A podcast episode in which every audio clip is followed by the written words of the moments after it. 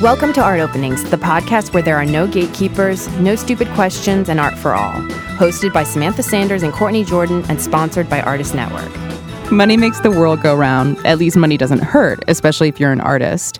This is the final episode of our Money Month um, special series of mini episodes. So if you've missed out on any of those, there are four of them this month instead of just the typical one episode. And they're all mini eps, so you can listen to them on your commute to work or when you're making breakfast or whatever. So today's final episode, we are going to be um, answering some listener solicited and submitted questions um, from working artists or people who aspire to be working artists. So I've got a couple questions for Courtney. She's got a couple questions, and we'll just go back and forth. But we will be back to answer those questions after a short break. Artist Network is proud to present SketchKon in partnership with Sketchbook Skool. For three fun packed days, we'll experience a nonstop smorgasbord of rich visual presentations, inspirational talks, collaborative art projects, demonstrations of techniques and materials, sketch crawls, and one on one advice. For the first time ever, over 500 creative makers and artists, including top sketchbook artists from around the world, will gather in sunny Pasadena this November 2nd through 4th to celebrate our art. If you love to draw and paint in your sketchbook, join us. Tickets are limited, so definitely register now at sketchkon.com. That's sketchkon with a K, S K E T C H K O N.com. All right, welcome back to the final episode of Money Month. So, Courtney, mm. I'm going to ask you the first reader listener submitted question. Okay. How am I really supposed to track the cost of materials? Oh, okay. So, and why would someone do that? That's not their question. That's my. That's yeah, mine. it's when you think about it, it feels totally asinine. It's like, oh, I really want to clock how much, you know, how many napkins I buy at the grocery store over a year. But yes, you can never take it to a tube of paint or single brush level. You're never really going to know what you get out of that in a year. But it is something to consider in terms of cost of materials that you have over let's say the course of the like the course of a year um, same with framing so it just provides a baseline for material output that you do. Um, I think the best way to do this, because it's like people are like, literally, how do I do it? If you keep receipts for three months, you can roughly calculate what you'd spend in a year. So if you wanted to start today and you're like, I have receipts from 10 years, it, you know, it doesn't matter. Go forward. Take three months. If you're going to buy art supplies, keep those, tally them at the end of three months. You'll have a quarter representation of what it would be for a year. And then you'll know when it comes time to price your work that fits into a formula. You know, maybe like if it's, I mean, gosh, if you spend a $1,000 a year, how many pieces did you make in a year? You know what I mean? Something like that. Um, same with just for the good of your taxes. I mean, it is good to know because those materials, if you've set yourself up um, correctly as an artist through your taxes, you can um, you can have that reflected in there. Um, I had one that came in about discounting. So they're like, "What's up with discounting? Like it's a dirty word." First, it's not. It shows you want to work with someone, and it hooks people in. Discounting in galleries totally standard a guaranteed 10% discount for collectors buying one work, 15 maybe for two and 20 for three or more is definitely part of the gallerist conversation with a prospective collector. And even that formula is, you know, flexible depending on the work and the collector. So discounting is totally something to be comfortable with, just knowing where your sort of lines are. All right, so uh, got a few other questions here from listeners. Um, this one I'm going to break into a two-parter. I'm going to answer part of it, and then I'm going to throw it to you. I okay, know, she's really I'm like, making I'm gonna, an angry I'm throw face it right me. back at you.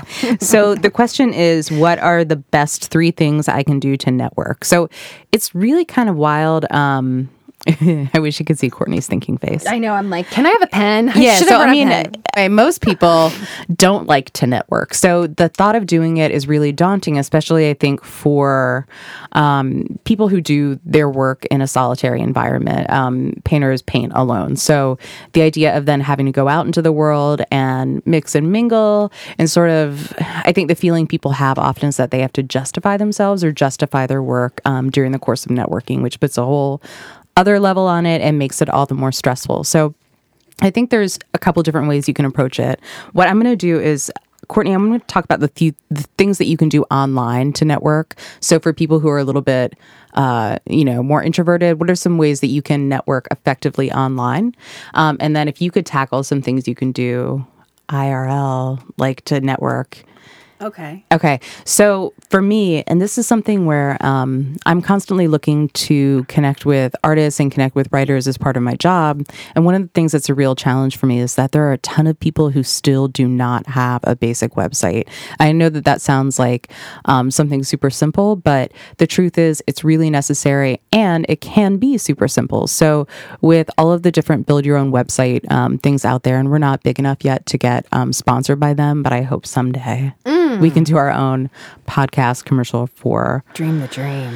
Yeah, for Wix or whatever. But those things exist for a reason. They make uh, creating your own website super easy. So in order to have a, a, working artist website, all you need is to have good photographic representation of your work and a way to contact you.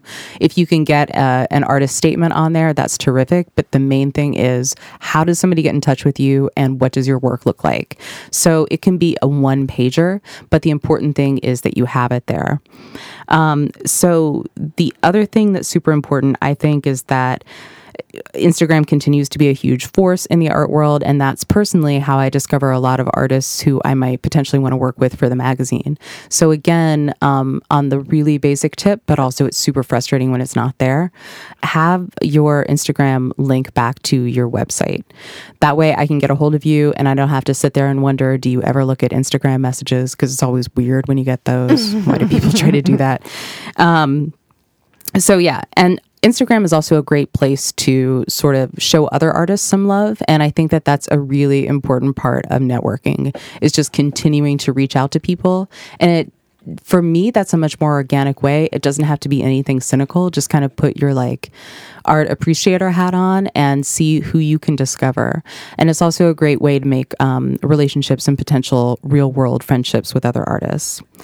Um, another kind of out of the box idea is sort of like a hybrid. Um, in person and online networking piece, which is to teach.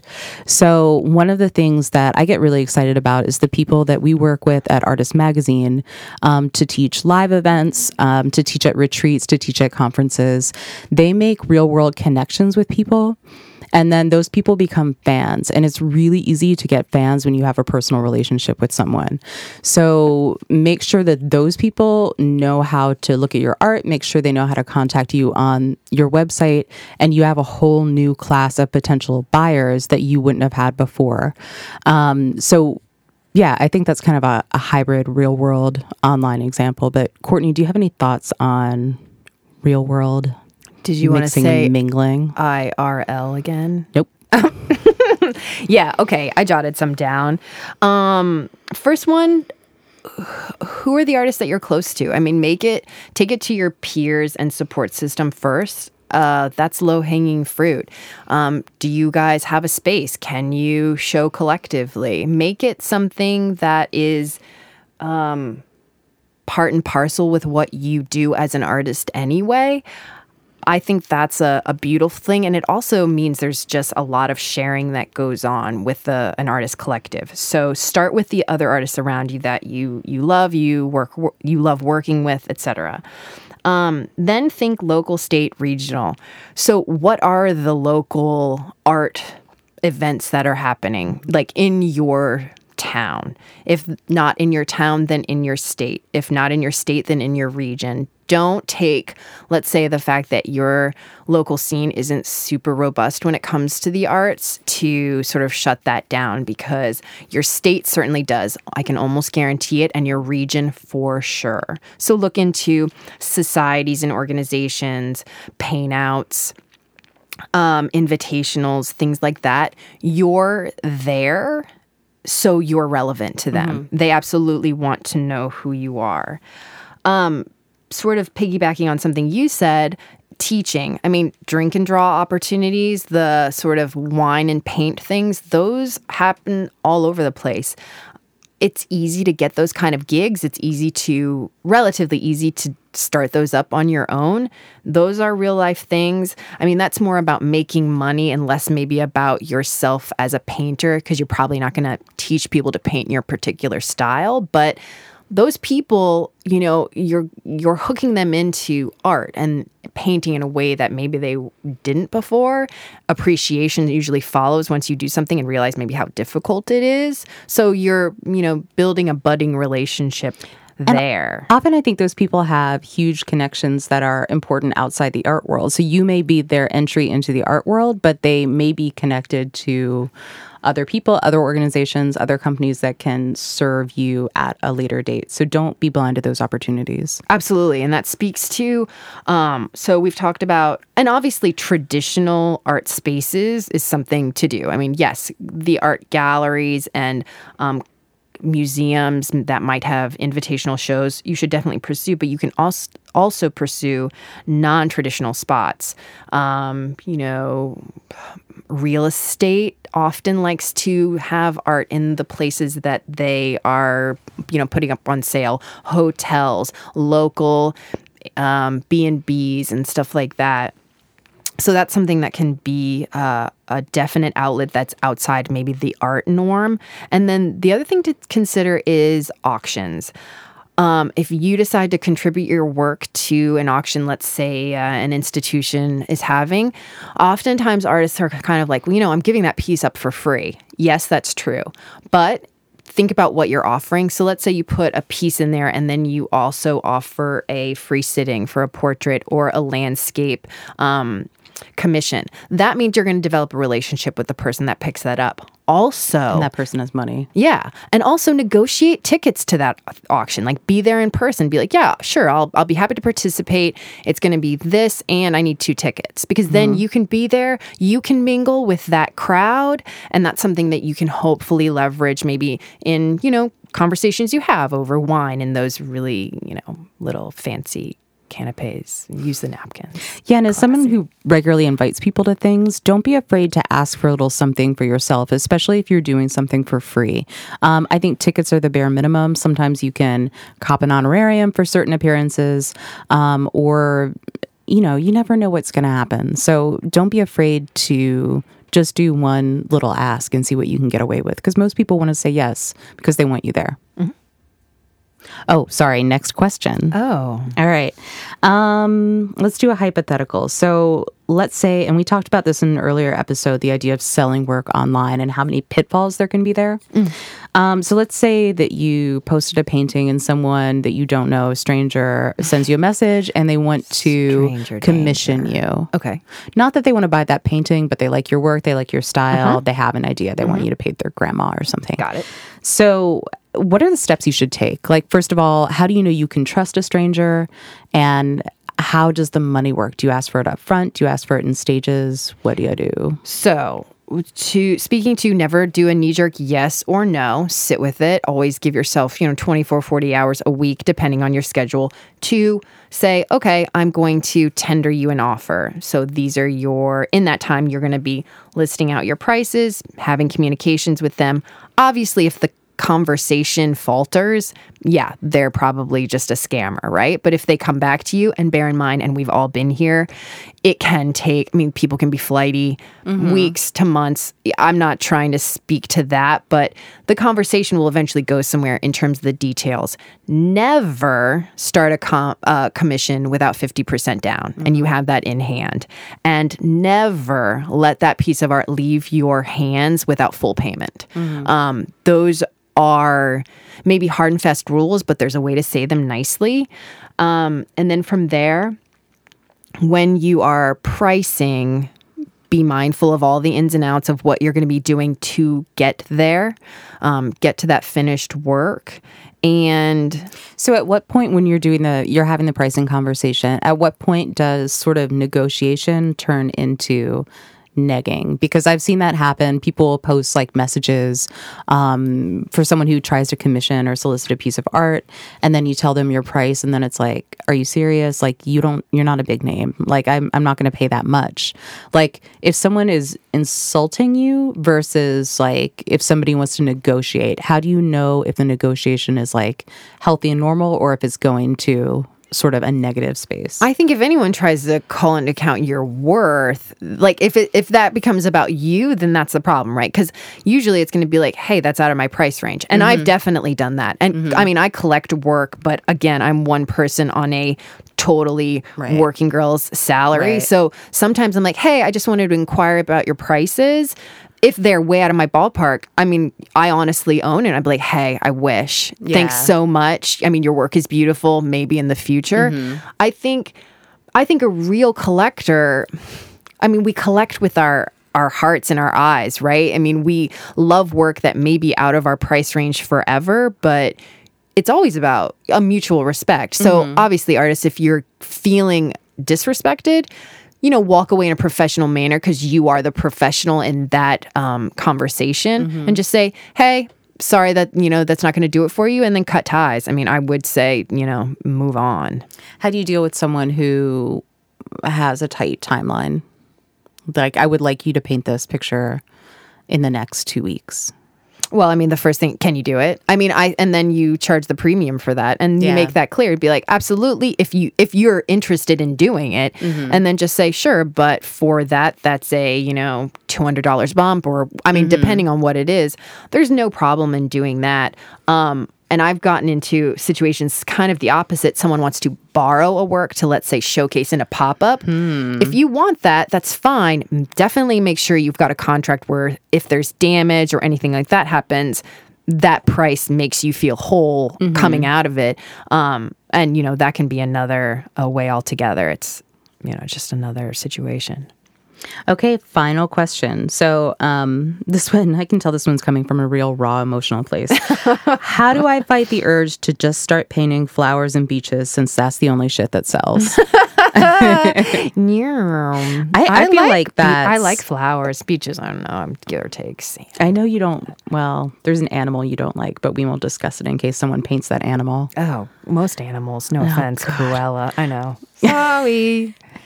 So I think it's sort of about making peace with your business plan, which is not the most romantic answer to that.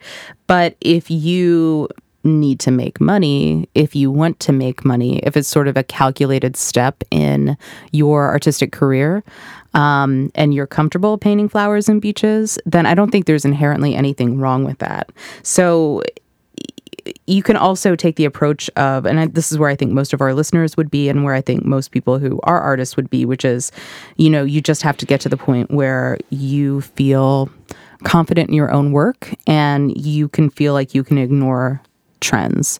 But in order to do that, you also have to make peace with your nine to five or whatever your main source of income is, because it's a very small percentage of people who can make a whole living as as a working artist. So yeah, you either have to be okay with with those circumstances that allow you to do work that's true to your vision, which often means having a job that's maybe not fulfilling to your heart, um, or you know you can kind of um,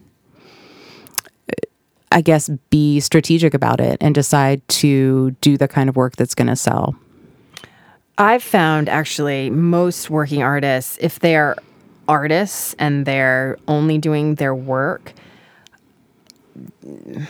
the marketing, it doesn't matter. Uh, two artists in particular I'm thinking of, I've said to them, dude, those those are going like gangbusters. Why don't you make more of them? And they're like, you know, I love doing those pieces. I don't want to do more. I don't want to make it a marketing thing. Or, you know, as much as they sort of gripe or um, sort of pseudo whine because I don't think they're really whining about, oh, I'm not making it, this person's making it. I don't think they can do anything but what they do. I think a mm-hmm. lot of artists are, I mean, it, it's like, you know, trying to turn yourself from one thing to another. It doesn't work. So, yeah, I, I mean, make peace, but also like, I don't even think you could if you wanted to. If you don't want to do beaches and flowers, be, I think that's because you're an artist and you're doing what your artistic bent is sort of pushing you to.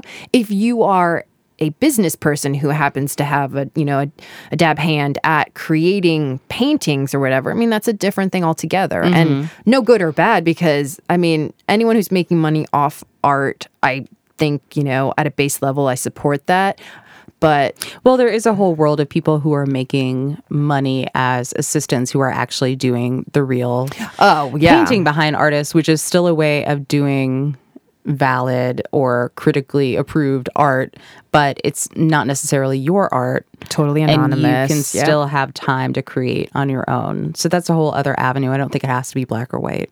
that's totally true So those are all the questions we got for this mini episode, but we would love to continue answering your questions and it doesn't have to just be about money. It can be about anything. It can be about craft. It can be about um, uh, you know, colors. It can be about whatever. So please go ahead and send us in your questions. colors or whatever This is the fourth episode we've taped in a row. we're tired but loving it but we do want to hear your questions. So you can send those into us um, at Facebook on Artist Network um, by a message, or you can send them to us on Twitter at Artist Network. Thank you for listening to Money Month. And if there's anything else you want to hear us go super in depth on, we would love to do a whole other month of special topics. So send us your ideas. Thanks for listening. bye Art Openings is brought to you by Artist Network and is recorded at Banana Peel Studios in Brooklyn, New York. This podcast is produced by Courtney Jordan and Samantha Sanders with audio production by Chris Weingarten. Thanks for listening and be sure to rate us on iTunes.